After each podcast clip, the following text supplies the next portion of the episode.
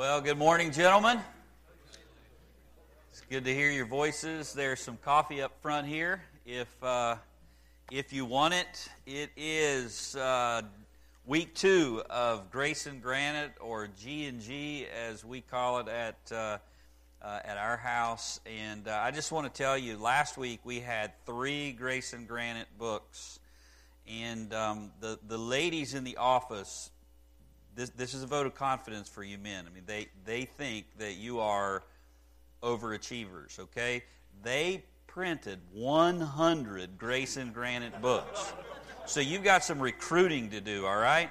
There were 60 guys here last week. I don't know how many will end up rolling in today, but uh, fear not. We have plenty of Grace and Granite books. And uh, seriously, invite somebody uh, uh, to come. This is, I mean, I, if there's, of course, there's a lot of things that uh, that I was lamenting over the the COVID lockdowns and such, but missing Grace and Granite was was close to the top of the list. So I'm so thankful to be back. You know, uh, if you've been with us before, if not, um, we start with uh, just a scripture reading. I think I mentioned last week Psalm on the day.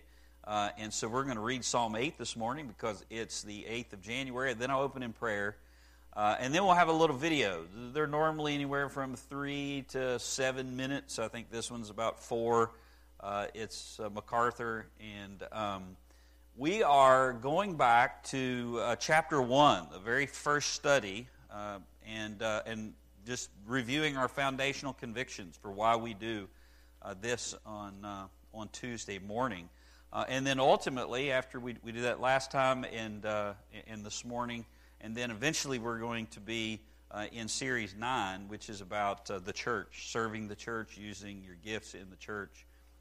Why is the church so important? Um, and I'm really looking forward to get, getting there because we live in a culture that, that views the church like, uh, like something that's optional. Um, it's just, you know, me and Jesus uh, you'll witness to people and you'll you know you'll typically hear well i don't have to go to church to be saved and that's true obviously.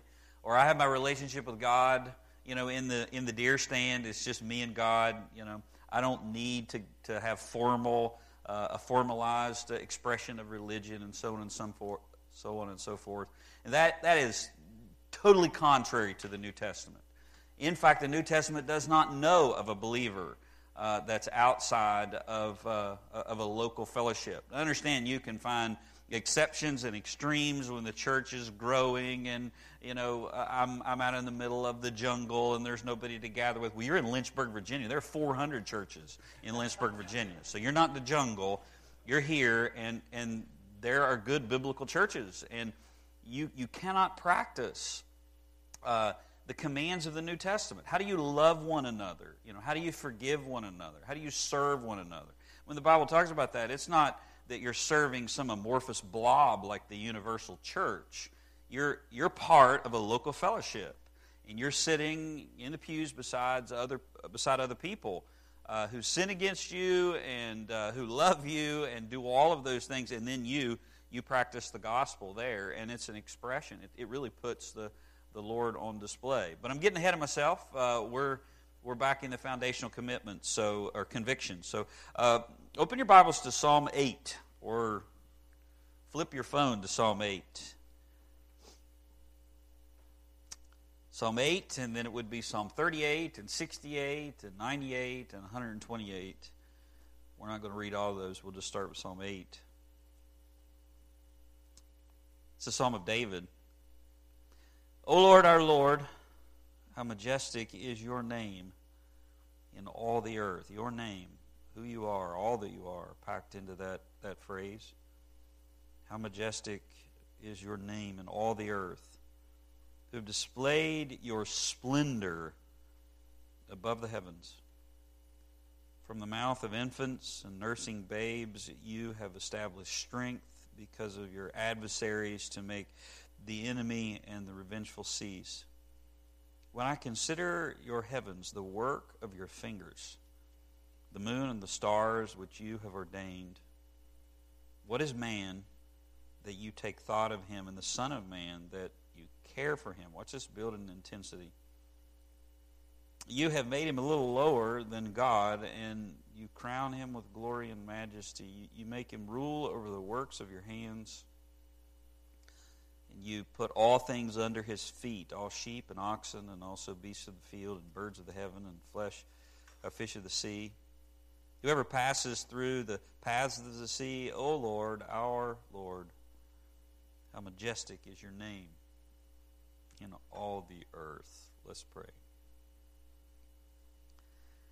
Father, it is true that you have revealed yourself uh, through creation. Um, the Bible tells us that's enough to condemn a man because of the depravity in his heart. We we see the reality that that we didn't come from nothing and that there's something bigger than us in nature and we make gods in our own image. We even worship nature in some way. And we think we're too sophisticated to worship idols, these little things made of, of wood or, or stone, and, and yet we, we worship creatures, we worship ourselves. Um, humanism is nothing more than an expression of, of an idol. And you've also revealed yourself in the, in the text of Scripture, and we are so thankful for this. And so, for us, those of us who know you as God, our eyes have been opened. We, we look into nature and we know that you are the creator, and that humbles us. It's, it's, it's just vast.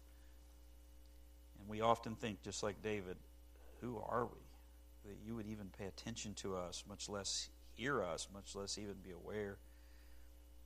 And as David said, you have placed us over this creation. You've given us dominion, placed things under our feet. Um, it's amazing. You are amazing. We want to spread your glory throughout the earth. So bless us this morning. Teach us, uh, strengthen us. Let iron sharpen iron. Turn all of our eyes to you, the Lord Jesus Christ. In his name we pray. Amen. All right, we've got, uh, I think it's a four or five minute video of MacArthur. It's You're not going to get any on ramp. So this is somebody who cut a clip out of, out of his sermon. Uh, it's not in your face, but just realize you're, you're jumping right in the middle of, of a sermon. But it is applicable to what we are doing.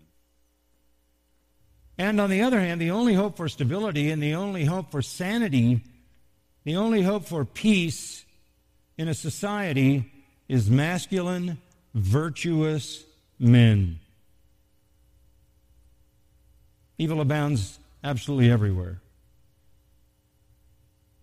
How men respond to its presence determines the survival and well being of a society. Let me say that again.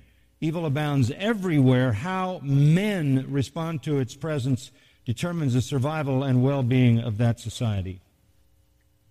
One psychologist said, Masculinity is taking responsibility to reduce evil and produce good. No culture will ever rise above the character of its men. The feminist lie has been that patriarchy is, is bad, it is tyrannical, it is toxic, it needs to be destroyed. And they've been doing it for decades. To destroy masculinity, to destroy strong male leadership and character, leads to the current disaster. Irresponsible men running loose in the streets, terrorizing the society. And men are in a crisis today. They are being continually told to try to get in touch with their feminine side. So they have become defensive about their masculinity. Women rise higher and higher and higher and more frequently into positions of leadership as men feel overwhelmed and overpowered and unable to fight against the trend. Oh, there are lots of men at the gym, pretty buff, have some muscles, but they're doing virtually nothing to stop the tide of evil in the world. And by the way, in case women haven't begun to realize it, weak, Immoral men abuse women. And they produce more weak, immoral sons. No, children don't get their view of God from their father, but they do get their view of what a man is. And we are in some serious trouble because the current crop of men are infecting the children. Listen to the Word of God. Exodus chapter 20 and verse 5. I, the Lord your God, am a jealous God, visiting the iniquity of the fathers on the children on the third and fourth generation of them that hate me. Listen to Exodus 34 7. God will by no means leave the guilty unpunished, visiting the iniquity of the fathers on the children to the third and fourth generation. There's a lot of truth in that, huh? In you, this morning, you are a, uh, a counter to what MacArthur just, just said. Um, and that's what we're here to do. Uh, we're here to build men, men of virtue, men of character, men of grace, because we can't do anything. We're not talking about getting in touch with your hairy man side and, and being some, some you know, macho kind of, of guy. Um, you need the grace. Be strong in the grace of the Lord Jesus Christ, but you also need to be men of granite. Um, there are no weak men, uh, soft men, men without character, men without virtue that are going to do anything in the world, and, and the same in the church.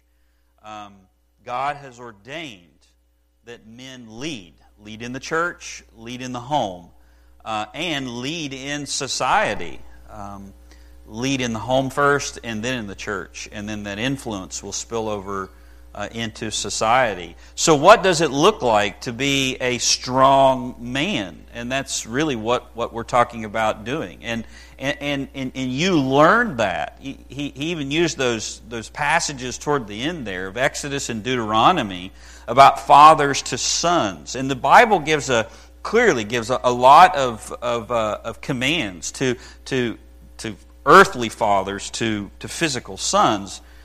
But the Apostle Paul uses another analogy, doesn't he? Sons in the faith. Timothy was his son in the faith. So don't just hear that as, as, as, as like I would do to, to my physical sons, their spiritual fathers and spiritual sons. And you pass on the truth, and, and you're part of that, of that process. You may have noticed that the pulpit is different uh, the, this morning. I found this downstairs in a closet. Um, this is the original, or one of the original pulpits of Timberlake Baptist Church, going back over 75 years. Um, there's still some really like baby puke green carpet that's uh, glued to the bottom of it. Um, and where the expositor seminary room is, the very end of this hall, I mean, if you've, you've ever noticed, there are doors that we never use unless we have a funeral in here and then we roll the casket through the doors. That, that those doors are like facing Timberlake Road because that was the original chapel of this church. I mean, it may hold 100 people, I mean, with pews packed, packed in there. And then it just, it just grew and built on. And, and then in this section that you're, you're sitting in right now was the sanctuary, and then they built this section. And, and then we built the green roofed building. And, and, and my point is, the, the church started and, and the church grew. And, and this is one of the original pulpits. And um, I told Matt St. Clair about three weeks ago, I said, I want this thing. I want it. I want to. Uh, I, I don't want to, um, you know, revarnish it, but but but I want to use it. And when I look at it here on, on the ends, you know, Clay was teasing me. It's kind of low. It feels like riding a you know riding a, a horse or a motorcycle. Um, it, it's it's very different. But when I look at the the the sides here, um, the wood is worn.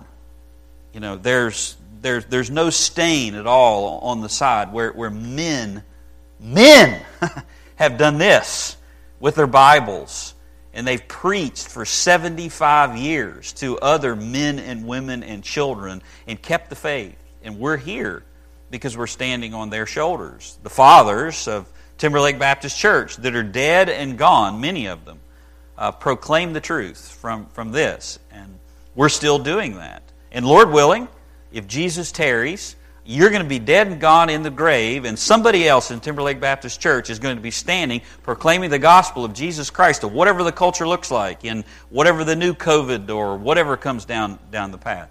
How does that happen? Well, it happens through what we're, we're doing here this morning. Men build other men, and the tool that we use is the Word of God.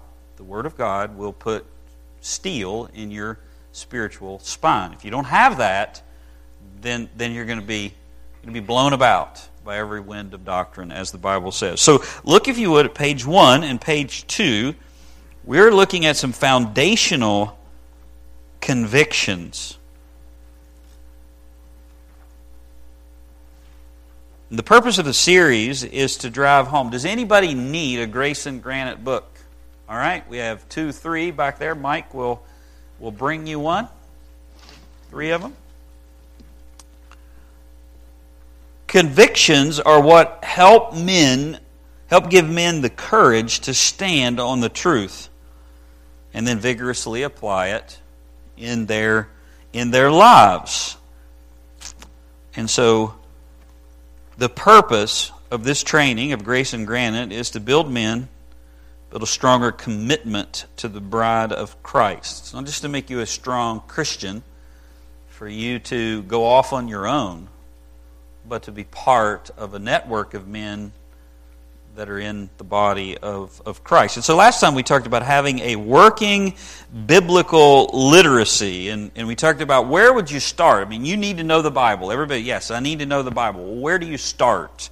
Shared with you in my testimony, I didn't know the difference between the Old and the New Testament. I couldn't even have given you one category of, of systematic theology um, just clueless. So where do you where do you start? And, and we, we, we talked about the triangle. If you just start reading the scriptures, just read the Bible.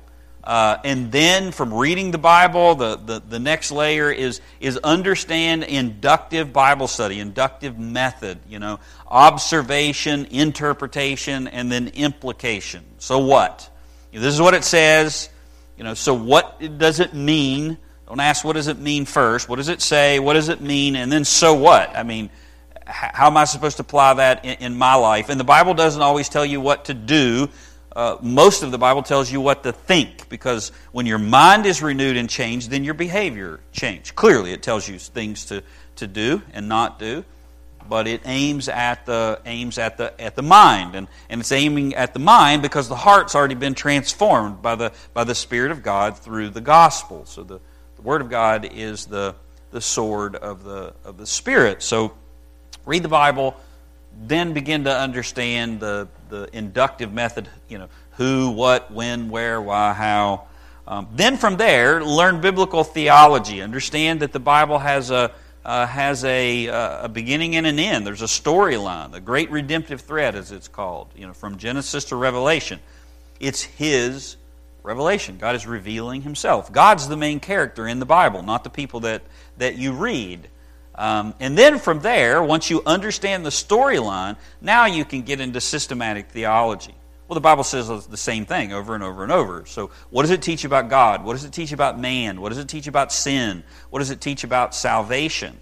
Um, and then from there, you, you get to uh, practical theology. Not to say that you're not applying the Bible all the way through, but I think one of the hardest things that, uh, hardest transitions that, that we have is to go from what the Bible says, understanding what it says, to consistently putting it into practice in our life, which is why the Bible says don't just be a hearer of the word, be a doer uh, of the word.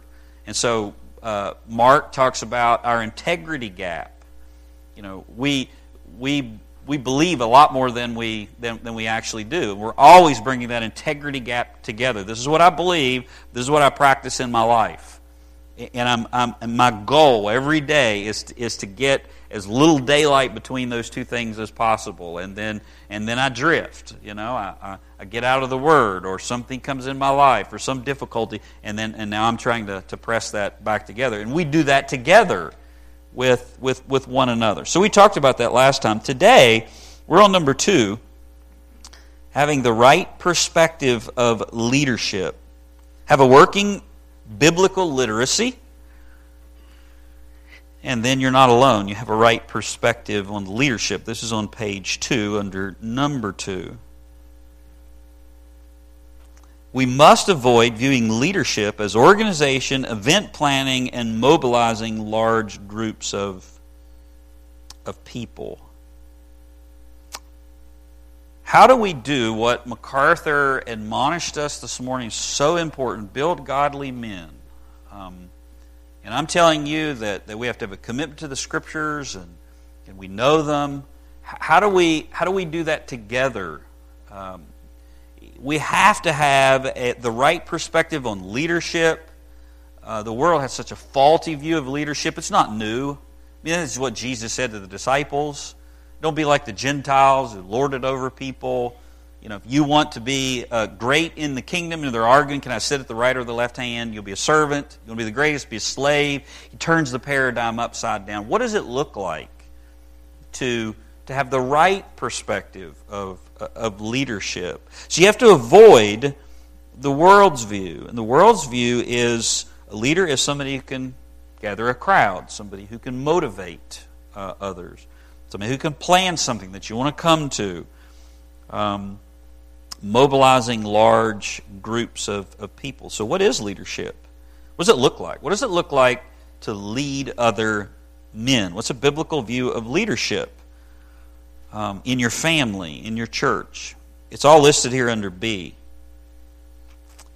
We must cling to the scriptures. What did the Apostle Paul? How did Paul define leadership? Jesus says servant and slave. Paul says, Follow me as I follow Christ. Where's the emphasis in that, in that statement? Is Paul saying, Follow me as I follow Christ? Is that what he's saying? Well, clearly, there's, there's an aspect of somebody is a step ahead of you. Somebody's pulling you along by their convictions and their commitments, but they're following somebody else, right? I mean, I'm preaching from a pulpit that has been here for over 75 years. I'm following somebody. You're following somebody. Somebody's come along before us. That's why it's good to read church history. You're not the first one to try to figure all this out. It's a pretty arrogant thing to think that, you know, God just dropped you in the middle of Lynchburg and now you're going to save the world as if the Lord hasn't been doing any work here all along. But you're following somebody, somebody's following you. So the emphasis there is, yeah, follow me, but the emphasis for Paul is follow me is I follow Christ. I follow Christ. I mean, that, that's leadership. I follow Christ. I go hard after Christ. I do everything that I find here. And doing that, then, then I bring somebody else along in my, in my wake. In the, the gravity that, that comes from, from going after uh, the Lord. And last time I shared with you uh, how, uh, how that happened in my life. Um, and maybe you've been thinking about that. I, I, had somebody tell me, you know, this last week, hey, that was really good. I, I, uh, I never thought about that. I'm going to start practicing that, you know, in, in my life. How has somebody influenced you? I told you about Brett Edwards, who was a pastor. And I don't know if I shared this part of the story. Brett Edwards was the man, wasn't my pastor that discipled me. You know, I asked him to because my pastor was bivocational and couldn't. Um, I met him through uh, a coworker whose husband, her husband, was a deacon and was on the pulpit committee. So I listened to this guy's pulpit tapes, and so I was already used to you know his his teaching and, and otherwise. When I when I got there and started uh, working with him, the material that he that he gave me actually came from somebody who discipled him. And the person that discipled him was Jerry Kroll from Heritage Baptist Church, former pastor there. This man was a custodian at Heritage Baptist Church. I have I've never been to Lynchburg. This is long before I ever moved here. I had no idea who Jerry Kroll was. I had no idea who. I, I didn't even know about Lynchburg really. Um, and somebody had done that, no doubt, with with Jerry Kroll. And then Jerry Kroll poured into a custodian who was going to Liberty Bible Institute at that point. And then here is this man, just providentially, how many ever years later, pouring into me. And the Lord obviously knew And I can remember coming to Lynchburg thinking, wow, hey, there's that church the guy that discipled me talking, you know, talking about. The pastor's still over there. Jerry Kroll was still was still over there. So how's that happened in your life? Can you give uh, an example of someone uh, who has who has uh, discipled you, brought you along? Maybe um, something else. Maybe it was a different way, where somebody's been going after Christ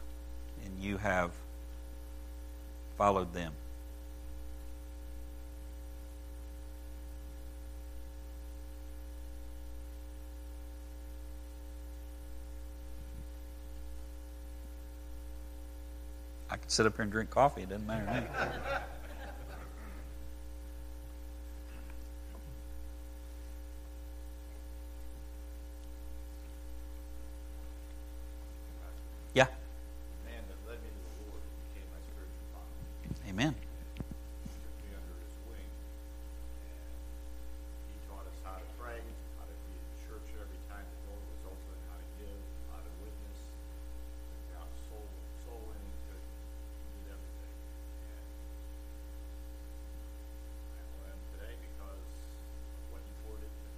Amen.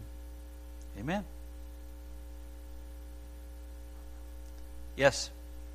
I was fortunate enough to spend uh, time with Pastor Larry, who is uh, awesome. When you get to spend some time one on one with him, and he shared some things that you shared with him, the, the book, uh, Humility, Yeah.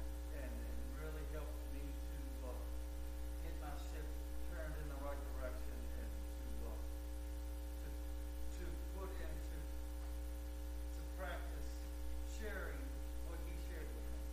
Amen. Amen. It's not rocket science, as they say. Just really, you're following Christ and you're sharing what somebody taught you, somebody else. And if you don't know, you go after it. A book that he was mentioning, you know, humility. When I was looking at starting an internship here with the other men, long before Expositor Seminary came along, he said, "Who's doing something like that?" At that point, Mark Dever was just starting doing something like that, maybe 10 years. I called Mark Dever on the phone and said, Hey, I want to come up and see what you're doing. Sure, come on. So we drove, Earl Prince and I drove to Washington, D.C., sat in on an internship. He just opened the, you know, opened the cabinet and said, Here's what we do, here's how we do it. And we brought it back and said, This works for us, that doesn't work. And I mean, there's, you don't need to be original or innovative. That book list turned into about uh, 12 books, and then we started meeting on a weekly basis, three hours at a time, and we'd read the books and we'd talk about the books, and and uh, then that turned into a, like a five month thing that, that we were doing. We'd write little response papers to have something to, to talk about, and then out of that out of that group, the Lord burdened other men. They wanted additional studies, and and then um, that turned into the Expositor Seminary. The Expositor Seminary turned into, you know, 10 years of, of training men through with theological education, with a commitment to the Scriptures and the church, and then those men, a number of them are are been launched other places or serving, you know, here today. And that same room where the church started is where those those men are being trained today. So every time those screens come on, um, there is a there's a link to, to the past. And just just going at it. Yeah, Ed.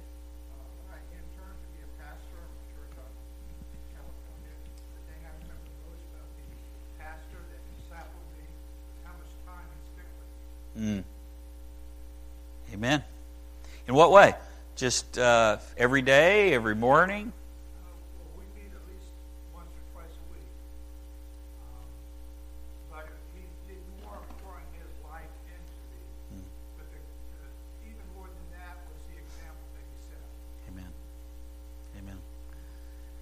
statement, not all of it's taught, it's caught. Um, shepherd the flock of God among you. Uh, that's why the Bible doesn't know anything about a flat screen pastor, as they're called. You know, uh, the guy at some satellite place. The church is not listening to John Piper. I love John Piper or MacArthur. Love John MacArthur. He's not your pastor. There's a man that models that for you imperfectly. Um, it happens. Yeah, Rich? Yeah, um, I spoke to Pastor, uh, one of the guys spoke to Pastor last week. Yeah.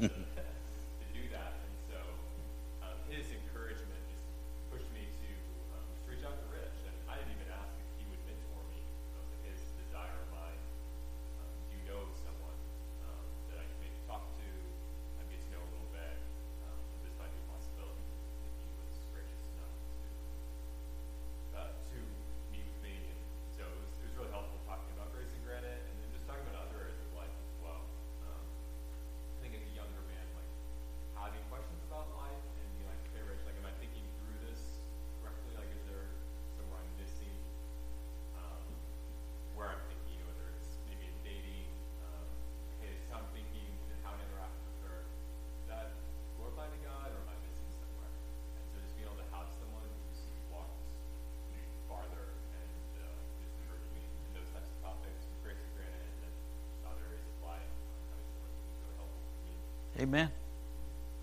Amen.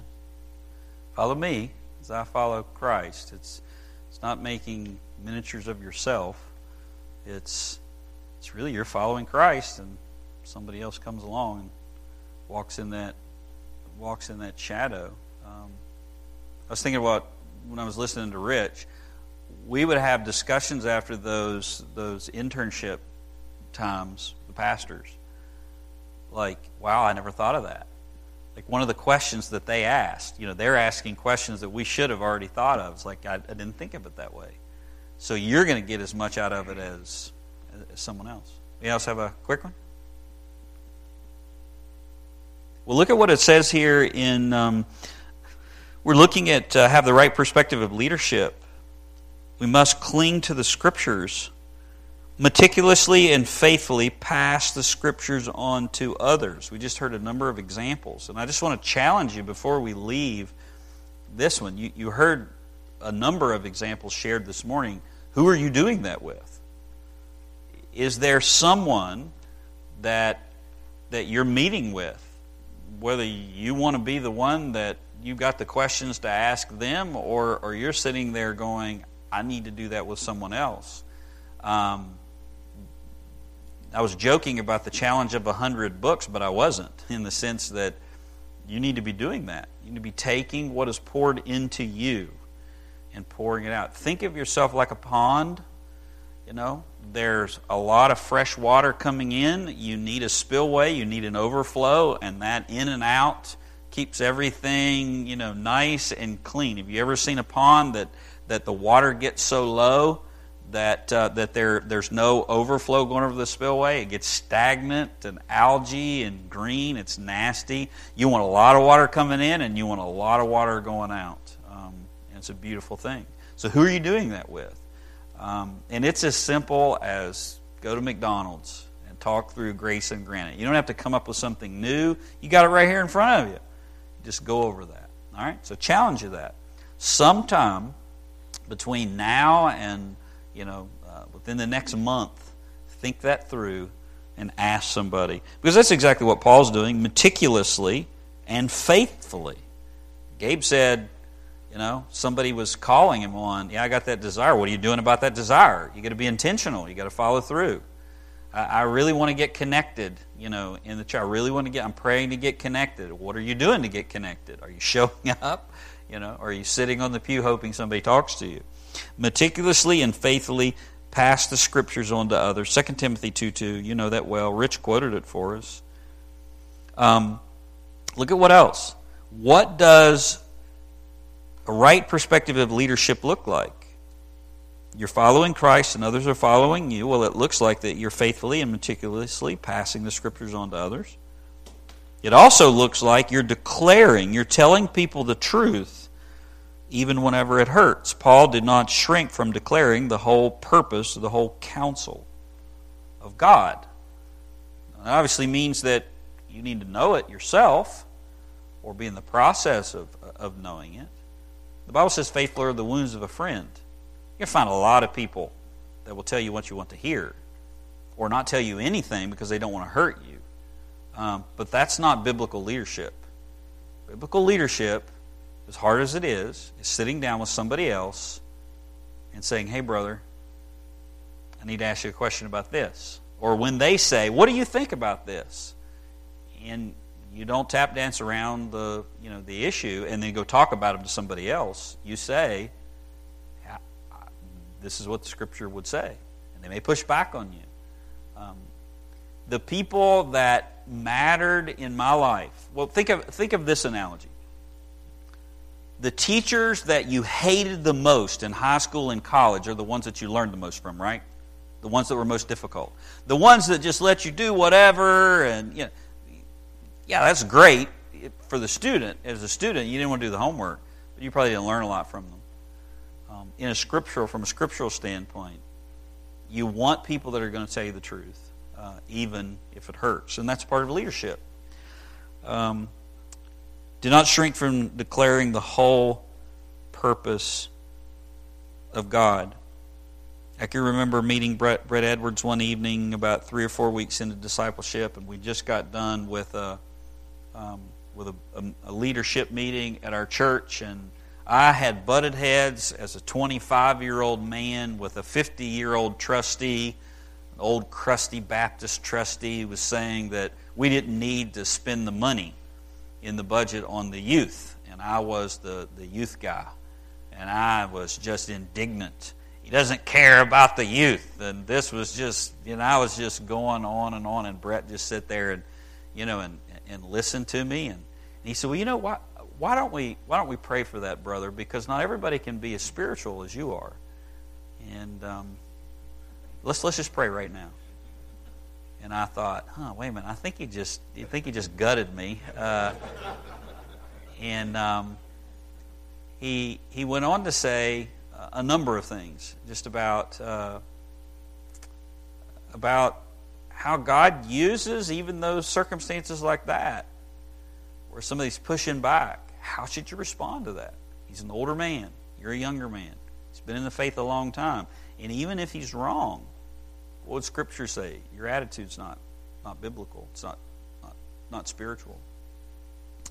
It hurt, but I never forgot that lesson.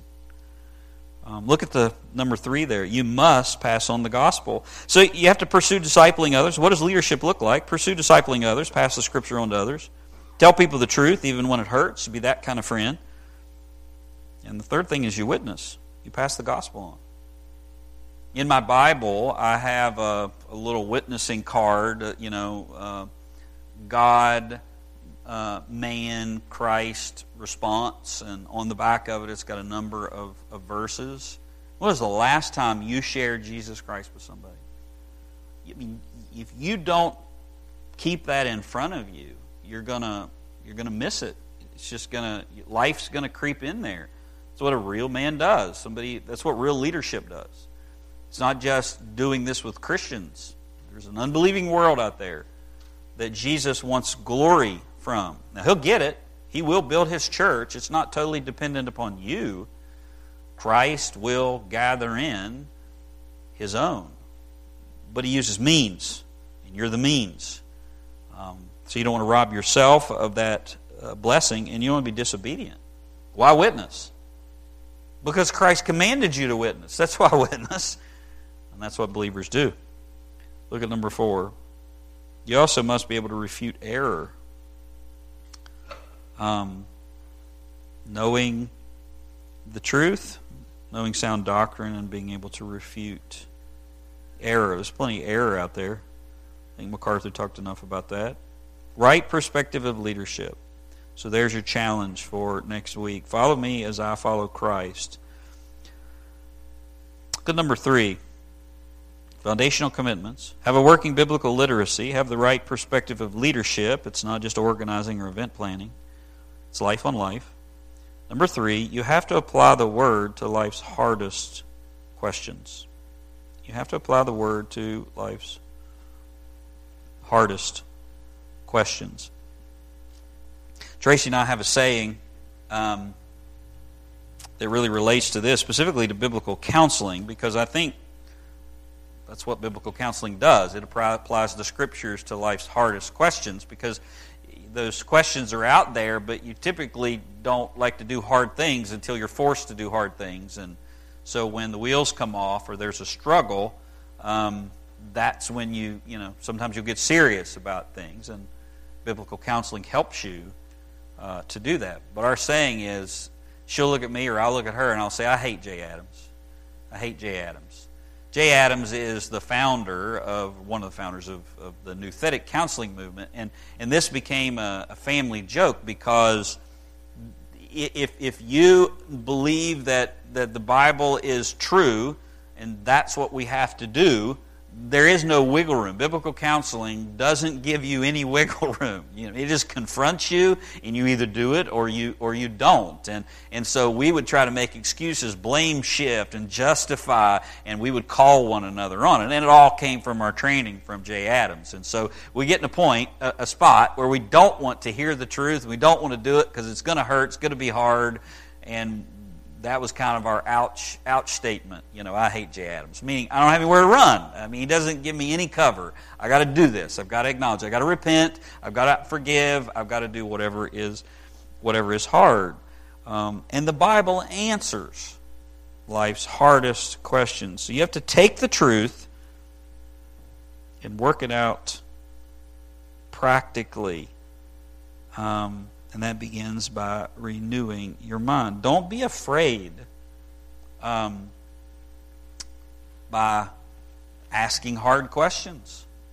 The Bible has the answers to those hard questions. Apply the word to life's hardest questions. You may have a, an illustration of a hard question that you've taken to the Bible. Maybe a question you're still trying to figure out answer to. The answers are in the scriptures. Turn to the next page. True change must happen at the heart level. This is still part of applying the word to life's hardest questions. So we're talking about that begins by renewing the mind. How do you renew the mind? True change must happen at the heart level.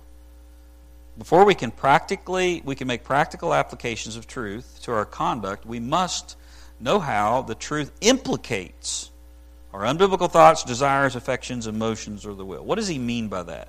True change must happen at the heart level. Yeah, yeah, that, that sounds like a biblical thing to say. Yeah, I can agree with that. Well, what does that mean?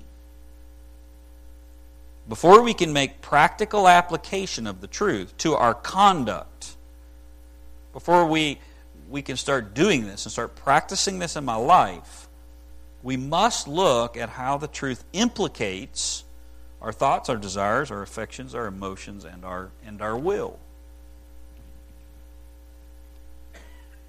You ever had somebody just say, Well, just tell me what to do? You say, No, I, it's not just about telling you what to do. Um, you can go do that. What's the Bible tell you to think about that? And then, how does that thinking, what the Bible's telling you to think about that, how does that that expose what you are thinking, what you should be thinking? That's really where change starts to take place. Truth implicates. And then from thoughts, those thoughts change our desires and our affections, and then our emotions follow then our will. Look at number two. We, when we rush to make outward application, we undermine our spiritual renewal by focusing on changes in mere behavior. Moreover, one's individual's personal application of Scripture may be a necessary outward change for them, but not for all others. In fact, our personal applications of biblical principles have no inherent authority. Only the truth is objective and divinely authoritative. This is why we go verse by verse through every book of the Bible, the whole counsel of God. I can tell you 10 ways to fix your marriage three ways to you know to fix your bank account, uh, five ways to pray. Some of that's helpful, um, but not if you don't understand what a biblical marriage looks like to begin with and why you're supposed to have one. Um, not if you don't understand the biblical principles behind stewardship and, and, and otherwise. And you're not going to learn that in one sermon.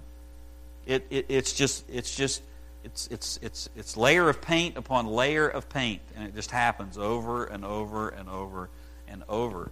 Think of sanctification like sitting under the word like rain.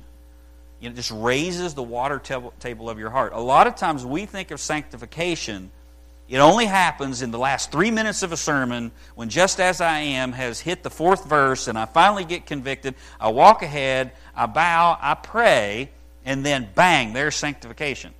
And I'm not discounting that. I mean, God has moved in my life in, in, in, in very lightning bolt kinds of ways. But that's not where sanctification happens all the time. Sanctification is happening right now. And you may hear one thing today that God will add to tomorrow or later today. It's like rain.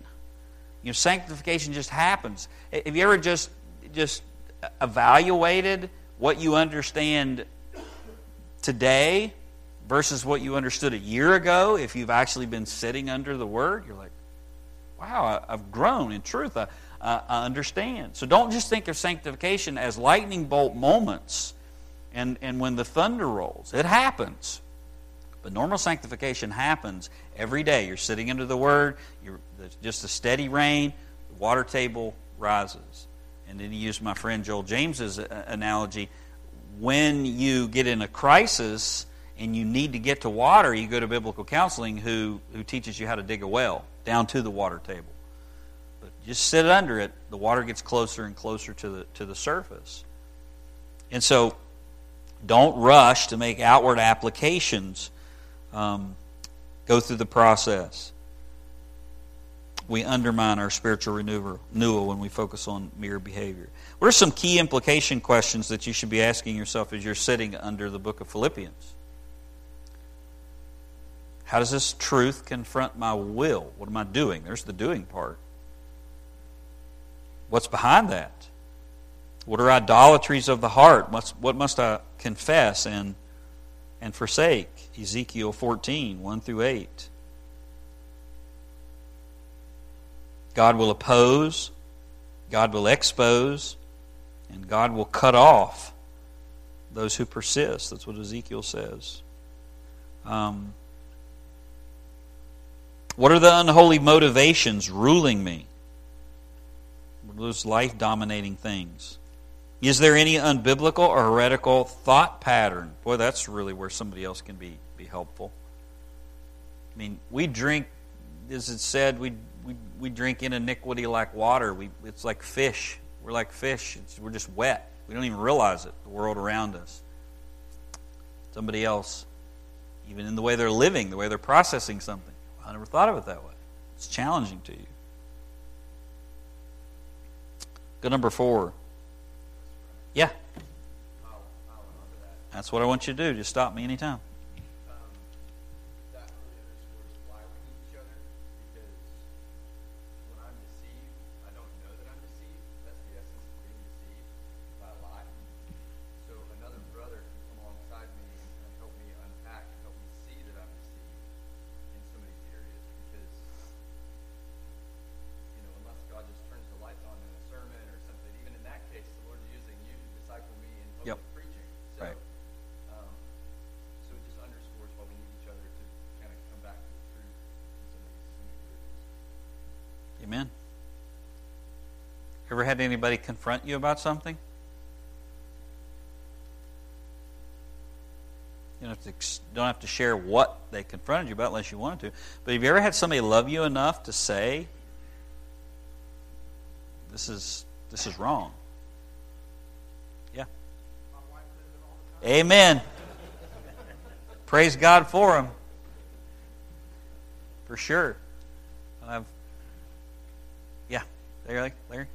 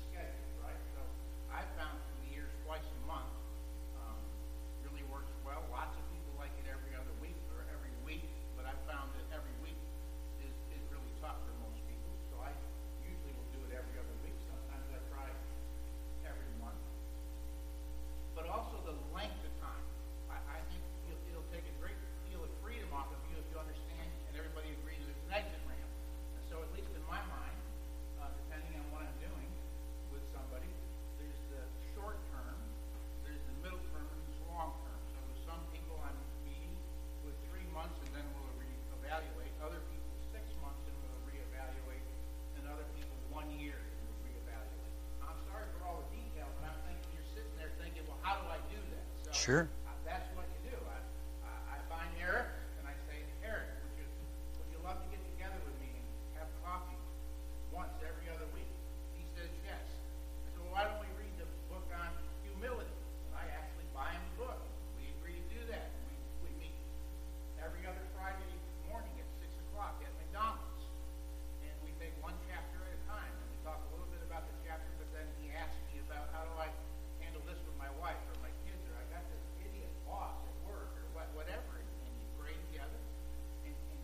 You didn't say that, right? You didn't say that idiot boss at work. Yes, sir. He said that, right? Okay, all right. Just making sure.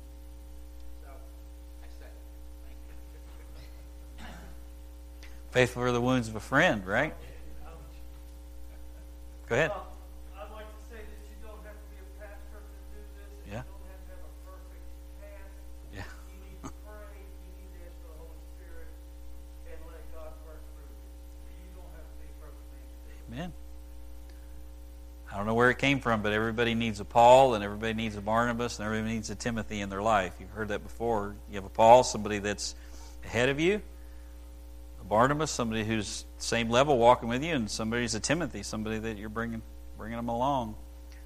And, uh, that's good. Any other comments?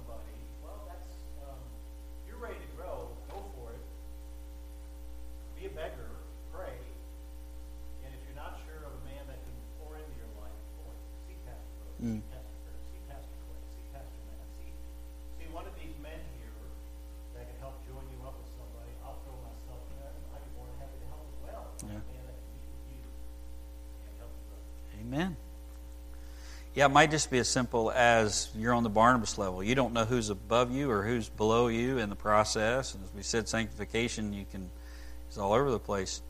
Just go to McDonald's with somebody and talk about grace and granite and see what happens. I mean, it can just be that easy as whenever you, you start. But, uh, amen. Final comments? just one other piece on that. Like, if it's super intimidating, maybe you're super, maybe you're young in the faith. Just think of discipleship as like taking spiritual responsibility for another person. Like, you're, you're just going to become responsible for this person, and it's going to help them take the next step. You may not even know what the next step is in their life, but I think that's just super helpful as we kind of have that camaraderie of, I- hey, I'm, I'm, I'm committed to your development, whatever that looks like. And if I don't know the answers, I'm going to help you find those answers. So I think that really takes the, I mean, it's a burden, Yep. obviously, as you, as you commit to those folks, but um, it takes a lot of the guesswork out of it. And just you're, you're in a community of folks who can help you help other people take the next step. Amen.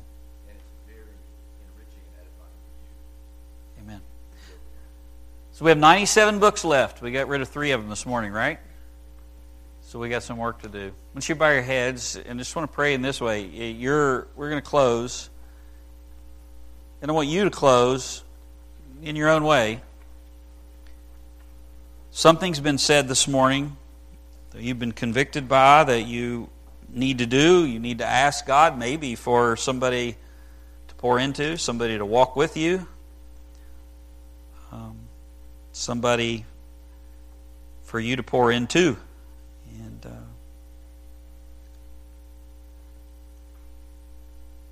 don't waste this opportunity. We'll just close in this way. Ask the Lord what He would have you do.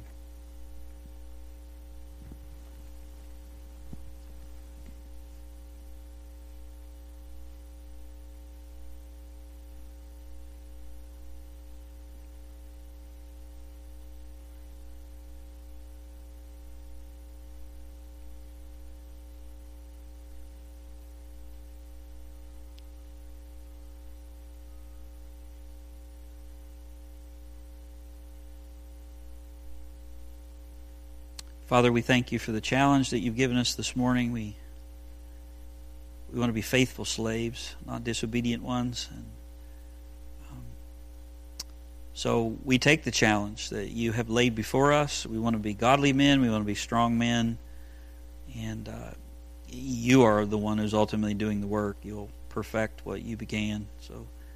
um, But help us to obey, not just to be hearers this morning. I pray for every man in this room that they will do what they have heard.